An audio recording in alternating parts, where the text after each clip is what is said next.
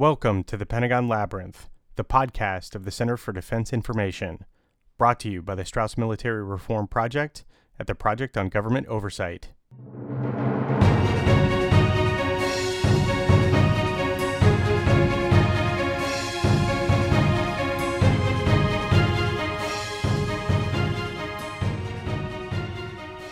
When most people in Washington talk about the military, they are usually talking about budgets and buying new weapon systems. Far less attention is devoted to how the Pentagon manages its people. And this has long been a source of frustration for me. The military is primarily a people business. This was one of the central messages of John Boyd, the great American military theorist. He taught that the priorities of the military should always be people, ideas, hardware, in that order. For example, without the right person at the controls, even the best fighter plane in the world will be outmatched in the sky. After the first Gulf War, when commentators were attempting to explain the overwhelming defeat of the Iraqi forces, many said our superior technology was what made the difference. General Norman Schwarzkopf, though, threw cold water on that notion when he said that the coalition could have swapped weapons with the Iraqis and the results would have been exactly the same. What he meant by that was we had the right people with the right ideas, and the weapons they use were only tools. This is why I believe it's important for the military to have the right personnel system. While the military does a good job of attracting great people already, its track record of keeping them and ensuring they are put in the right positions leaves much to be desired. And this is why several successive defense secretaries have tried to make reform the personnel system a priority. Ash Carter began his tenure in 2015 by announcing his Force of the Future initiative. It largely floundered due to a lack of broad support. Many of its most sweeping proposals required changes to federal law, and so far there has been little serious effort to accomplish this. Secretary Carter's, fo- uh, Secretary Carter's focus was also somewhat misguided in my judgment. Force of the Future almost wholly dealt with making sure the military could compete with the Googles of the world and attracting people with technical skills. While it is important to have people who are comfortable with technology, this is actually not the most important reason to, to reform the personnel system. Success in combat requires people capable of exercising great initiative, people who are willing to take risk in the absence of orders, and sometimes to act in contradiction to orders. But the current system actually discourages this kind of behavior. Rigid promotion timelines, impersonal evaluation systems, and the 20 year vested pension system has incentivized a careerist mentality among service members. And by this, I mean people in uniform basically have two choices. They can go along to get along, which is to play it safe uh, so they can make it to 20 years and collect their retirement, or they can be bold and do the things necessary to improve their service and, by extension, better serve the nation. This requires rocking the boat occasionally, which has the possibility of displeasing a superior. One black mark on a service member's record could mean getting passed over for promotion. And under the current up or out policy, people must continually get promoted or they will be forced from the service. Changes to the retirement system will soon fix some of the problems of a vested pension, but the other problems that foster a spirit of careerism still remain. And as retired Marine Colonel G.I. Wilson once wrote, Careers serve for all the wrong reasons. They weaken national defense, rob the military of its warrior ethos, and drive away the very highly principled mavericks that we need to reverse the decay. True military reform creates a culture that identifies, nurtures, and protects strength of character and moral courage. Strength of character in the context of military leadership includes the seeking of and joy in taking responsibility and in making difficult decisions. A person with strength of character does what is right regardless of who is watching or the consequences to their careers. The way the military manages its talent affects this immeasurably. Battlefield initiative is, of course, the most important issue. The current system creates a situation where officers are constantly competing for the assignments needed to be eligible for promotion rather than focusing on developing the skills they need to succeed in combat. The current system also helps nurture wasteful practices here in Washington. Let's say an officer is on a team working to develop an, ex- an expensive weapon system, and this person sees a major problem with the program. Raising these concerns might put the program in jeopardy, which could then threaten their boss's career. And as much as we would like to think that most people would have the moral courage to do the right thing for their country, Most people just go along to get along because that is exactly what the current system incentivizes. So I am interested anytime I come across a serious effort to reform the military's personnel system. And one person who has done a great deal of work on this issue is Dr. Tim Kane. He is an Air Force Academy graduate and a former intelligence officer who left the service to earn a PhD in economics. His book, Bleeding Talent How the U.S. Military Mismanages Great Leaders and Why It's Time for a Revolution, has done much to shape the debate in recent years. He is now with the Hoover Institution, where until recently he worked with the current Defense Secretary, James Mattis. Dr. Kane recently published a report called The Total Volunteer Force. In it, he proposes several reforms to the personnel system and what it would take to see them realized. I had the opportunity this week to chat with him about his plan and to find out what he thinks is wrong with the current system. A friend of mine was serving as an intelligence officer. He'd been in for about 12 years, and uh, the, the first Gulf War kicked off, and he was a targeting officer. And you know, when you've trained to do a mission and your nation asks you to do a mission, uh, it's it's a pretty intoxicating feeling. And um, there were long periods of history where we haven't. Our military's been there to prevent war primarily, and so when there hasn't been a conflict, there can be some frustration. Well, suddenly this individual had a chance to put his skills to use. We were hunting bad guys in Afghanistan primarily, and the Air Force reached out, rang his phone one day, and said, I mean, this is two or three days into the conflict. Uh, and, and a lot of that conflict was driven by air power in the early days. And they said, "Hey, congratulations! You you are such a lucky officer. We're going to send you back to get your master's degree." and and then he said, "You've already sent me back for two master's degrees. I don't need a third. I don't want to go." And they're like, "Well, this is a this is an opportunity you can't refuse." And he turned him down, and he was threatened with being expelled from the Air Force if he didn't go take third master's degree. And it was so obvious they needed a warm body to fill a slot that they, at one point, dedic- decided they needed. And so uh, he he had to go home and tell his wife, "I quit the Air Force after 12 years. We're not going to have medical care. We're not going to have that pension. Instead, I'm going to go work as a civilian, so I can do my job." So he gave it all up to serve his country. That to me was just a heartbreaking story of trying to tell airmen and soldiers and sailors and marines that the system knows better than you uh, what's good for the country. It's not always true. There's a mindless bureaucracy behind a lot of these rules. And uh, so the needs of the Army sometimes are not clear. And the bureaucrats do not know the needs of the Army better than the soldiers and commanders. We need to readjust that balance. Well, what about the some of the consequences of the of the system and that mindless bureaucracy? Because there's been a lot said about how it fosters a spirit of careerism. Can you explain some of the some of the negative consequences that the current system has? Yeah, I think there's it's pretty widely understood that there can be a, a careerist mindset, and and there can be some confusion about where it comes from.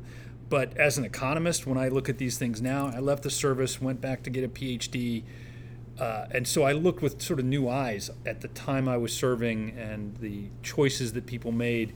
And economists think about incentives. You know, what is the incentive structure? That will tell you where your culture gets formed a lot of the military has a really powerful incentive structure built around purpose and tradition. And when I looked in the numbers, you know, doing these wonky correlations, the sense of purpose is one of the greatest benefits for why retention is strong in the military. You we're able to keep good people in uniform. But the perverse incentives that force rotations all the time, uh, the perverse one size fits all up or out. You've got to get promoted. You may be the best pilot in the Navy, but we don't care. You've got to go take a management job. That that is um, that is a really perverse incentive, and it's maybe someone recognizes I'm not good at being a manager. I guess I'll get out and fly for the airlines. That's um, that's a pointless loss of talent. So um, yeah, I think looking at incentives is going to be the key as we walk through this. Whether it's job matching incentives, whether it's compensation incentives in retirement, uh, how our promotion system works, or how do we evaluate people? And unfortunately, our performance evaluations, and I say this, you're a Marine, right, Dan? Mm-hmm. Marines have a really good performance evaluation system. They haven't always. You know, two decades ago, it was just as bad as the disaster that we see in the Army and the Air Force. But the incentives in an eval system tend to be make no mistakes, and you're going to pretty much get a perfect evaluation. Now, there'll be different code words that we use this decade, or maybe five years ago they had different code words. Maybe your commander's not up to speed on the latest code words, but the numeric side of it and the quantitative side of it, it's a it's a game that people have to play, and it that upper out driver with these stilted performance evaluations, I think really perverts the strong leadership culture. Um, that if we let the leadership culture uh, and integrity dominate instead of the bureaucratic um, personnel system, that we'd, we'd find our military values would steer a lot more toward the profession of arms and away from the careerism of our modern bureaucracy. I first became aware of your work by reading Bleeding Talent, and I'm sure that's a, where a lot of people did. And I was fascinated by the results of the survey that you conducted in that. But I'm interested yeah. more in just how you really got involved in this. I mean, you were an active duty Air Force officer, oh. Air Force Academy graduate, and then you became a you know professional economist. And so, how does how does that blend of experience kind of meld into what you're doing now with personnel reform? So eh, that's funny, Dan. I was I was at a think tank where I've spent a lot of my career for the last decade, and uh, the head of that think tank was asked to work with uh, you know some working group for the Pentagon. I wasn't actually part of the working group, but we huddled up with him uh, because the question was how can we help promote economic growth and particularly entrepreneurship in Afghanistan and Iraq and help you know rebuild those economies and I just I had to laugh, and I was the only one in the room in this, in, I think in the entire think tank, who'd served on active duty. And I said, I don't understand how we're going to instruct, you know, a 21 year old or 22 year old uh, sergeant in the army how to be entrepreneurial, so that he can then teach Afghanis who, believe me, if you're not entrepreneurial in Afghanistan, you die. Like, there's no big corporation you go work for. It's all hand to mouth. That that's how developing economies work. So it's as a development guy, I've studied economic development, taught classes on it. You really want to channel that natural entrepreneurship and create the right set of institutions. And so I made that remark of if there's anybody that needs how to learn how to be entrepreneurial, it's the US Army. And so that led to an article and conversations with buddies who were serving and uh, still on active duty in the Army. Um, and I wrote an article in the Atlantic that I I didn't think it would even get picked up by the Atlantic, but it did. And they have great editors, so they made the writing a lot better than I, what I do. And uh, it, that became sort of a touchstone. And it was pretty easy to get a book contract after that and expand on. Again, my attitude is I don't know what the Army's like. Let me go survey um, officers in the Army. And I reached out to West Point grads. Funny thing is, I wanted to do a broader survey with the Army. But if you want to be critical of the Army bureaucracy, you need to ask the Army bureaucracy's permission to run a survey. And I never got permission. So, so I just did it from the outside. Well, I'll tell you, with this new approach, um, we have a book coming out called Total Volunteer Force in June, and we issued a summary report uh, from the Hoover Institution Press. So, what I wanted to do with Total Volunteer Force was apply another survey that was broader, included all the services, enlisted as well as active duty and veterans uh, and officers, so the whole gamut. And it wasn't just critical. It's like, tell us if this is a strength or a weakness. And of course, what we found was in category after category, the leadership culture was incredibly strong. Teamwork, values, mentorship, all the services strong. But when you turn to talent management practices, other than training. Training was very, it came back as very strong. But compensation and job matching promotions and um, performance evaluations were just devastating, very negative. Now, these were the exact same people. So it's not sour grapes. You don't have veterans saying, "Gosh, I hated everything about my time in the Marine Corps." No, they they were celebrating and proud of the one aspect, but on talent management, um, whether you're an officer or an enlisted, a veteran or active duty, very critical, particularly of job matching. The fact that individuals can't control their careers, and commanders were critical because they couldn't select people to serve in their units unless you're, you know, a flag officer. Otherwise, that powerlessness, everyone seems to agree, really hurts readiness, and that probably means in the end cost lives. So that then makes it a mission that's worth fighting for, even though it's a very nerdy mission of mine. Um, I'm really proud to to, to uh, push this message. Well, it, it is very important. Uh, I'm, I'm interested when when you were conducting that first survey for the the Atlantic article, which right. later became a book. Were you surprised by any of the results? Oh my gosh, you know, we I what was the we asked a question that was the military is good at dot dot dot, and then we had five different responses, and and it turns out that like 80% of the respondents thought the military was doing a bad job at uh, at putting the right people in the right jobs. I think I think it, that was the one that was 80%.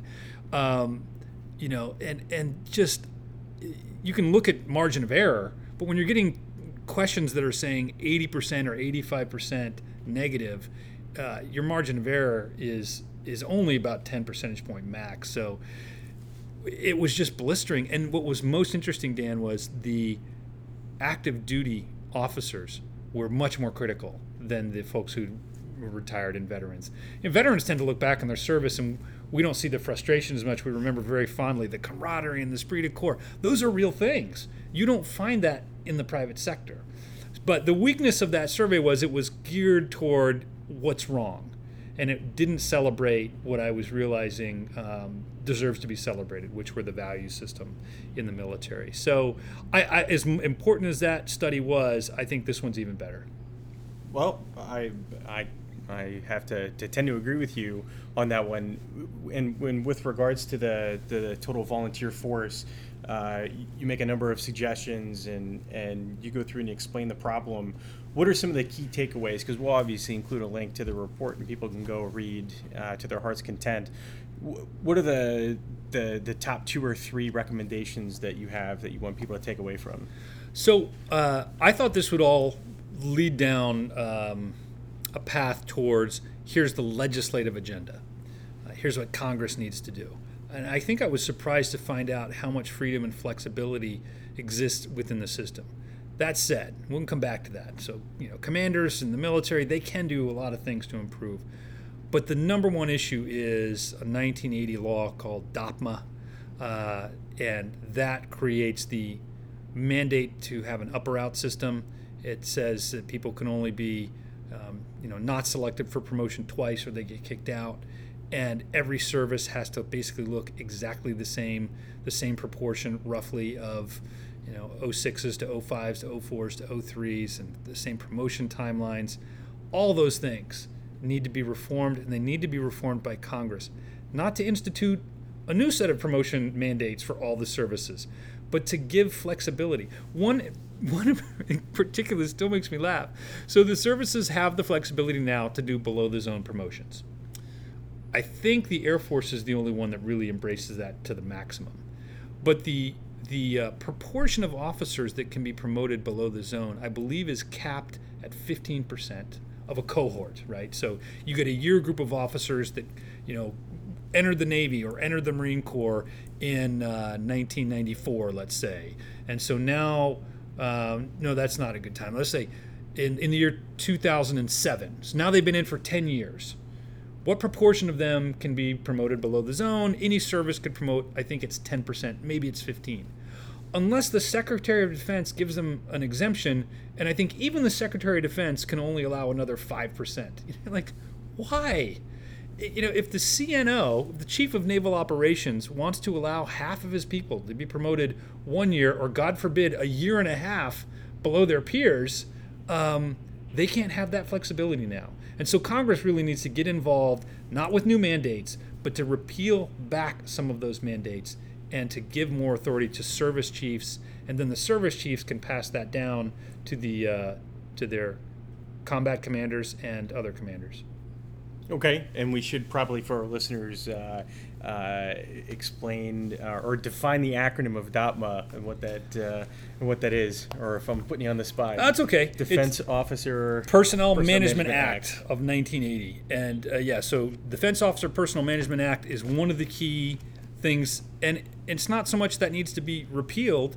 Um, because it's already been codified in law. It's that you could look back at the law and pass a new Manpower Act and realize where you need to grant more flexibilities. So, pretty easy. And in fact, this this report opens with a quote from John McCain and another quote from Senator Jack Reed and another quote from the chairman of the House Armed Services Committee, Mac Thornberry. Um, all have spoken on behalf of we need to give our services more flexibility. So you don't find disagreement on the Hill. It's just needing to make this a priority because there's so much momentum to oh, we need to focus on the war right now, or we need to focus on readiness or buildup or acquisition systems. Those are billion dollar issues.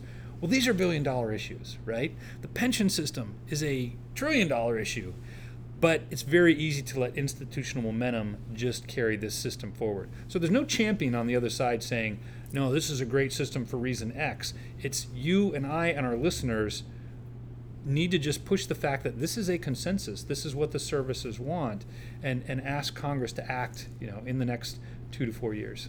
Okay. Uh, I, I think part of the challenge in that is the is the idea or the the impetus behind the the change. Because yes, we've looked into it too, and and you know, Senator McCain, Senator Reed, Representative Thornberry, they have all I've all heard them express the the desire for personnel reform. Yeah. But uh, they, they come at it from from different perspectives. I.e., some of them think that we need to ha- change the way we recruit people to make sure that we're bringing enough cyber warriors and, and that kind of stuff. I don't think that they really all agree necessarily on the reason behind why this is necessary. Yeah, it, you know, to, to turn a little bit to this issue of there's a civilian military gap, which people focus on. Well, part of the reason there's a civilian military gap is that sort of parting of the population into who serves and who doesn't happens at the specific juncture of when you're 18 years old and you come out of high school. Now, granted, there are some people that go to college not on an ROTC scholarship, but they maybe they don't even join ROTC and they decide a little bit later in life when they're the ripe age of say 22 or 24. But that's rare. Um, and so folks who never got on the boat, you know, can never get on the boat. There's not room for an extremely healthy, strong, brilliant computer programmer who's 29 to join the military. And other than, you know, say starting as a, you know, as an 01, maybe that doesn't make sense. And I'm not saying that people should be given command, but maybe we could do take a baby step, Dan, and look at combat uh, veterans who got dishonorably discharged, served for five years, and now they're at Google or they're at Apple or they're at a startup somewhere, and they know how to code like nobody's business.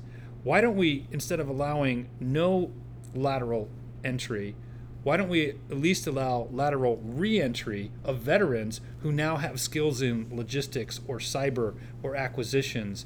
And so I think you won't find anybody opposed to that idea. I, I think it's pretty rare. But you find is, uh, gee, how do we deal with the pension system then? What kind of pension do we give them? So we're letting our financial structure get in the way of the desire to serve. And that's where this isn't an issue of money versus uh, morality or you know profit versus patriotism which somehow this gets cast sometimes. It's we need to let patriotism be expressed and not let our financial structure the pension system the pay tables block people from the possibility of serving. So i think the service chiefs are su- super aware of that particularly in the cyber field. But the answer to it is you know flexibility on ramps and off ramps which which uh, Ash Carter talked about. And um, so there are some nuggets that have been talked about by two, three, four previous secretaries of defense. This isn't Force of the Future failed, it's all over. This isn't going away. And I think there are too many young officers and now getting to be senior officers um, who will champion this. In fact, I talked about a guy in my book you may have heard of, H.R. McMaster.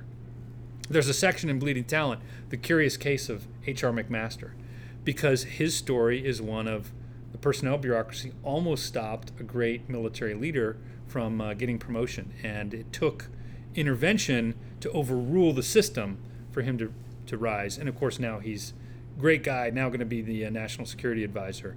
But um, we need to make those the rule, not the exception. Right.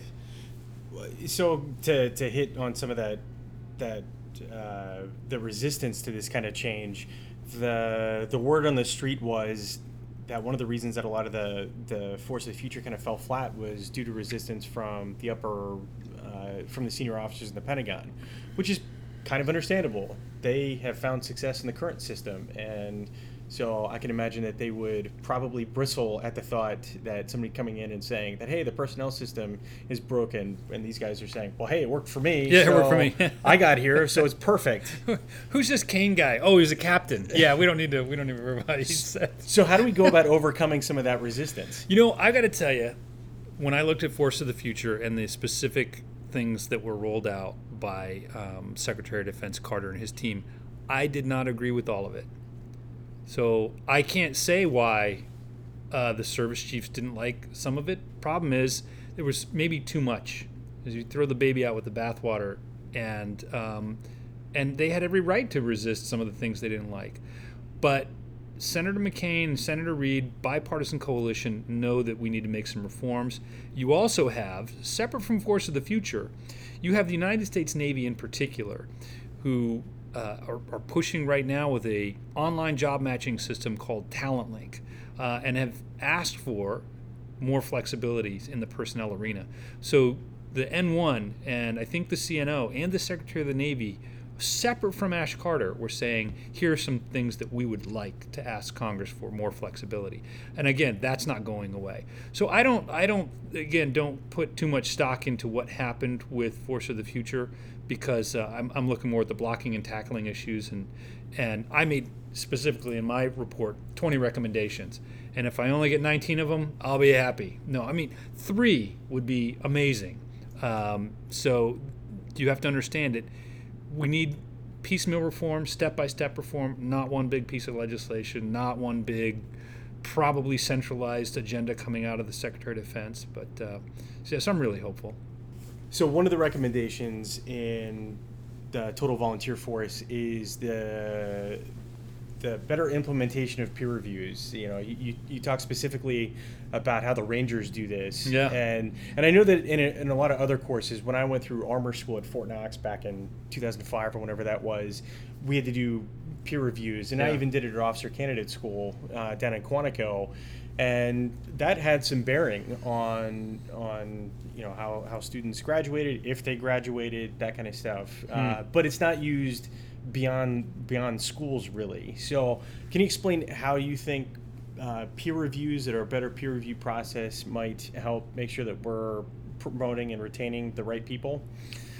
Yeah, I didn't think too much about the performance evaluation system when I was in the Air Force. Uh, I think we call it the OPR.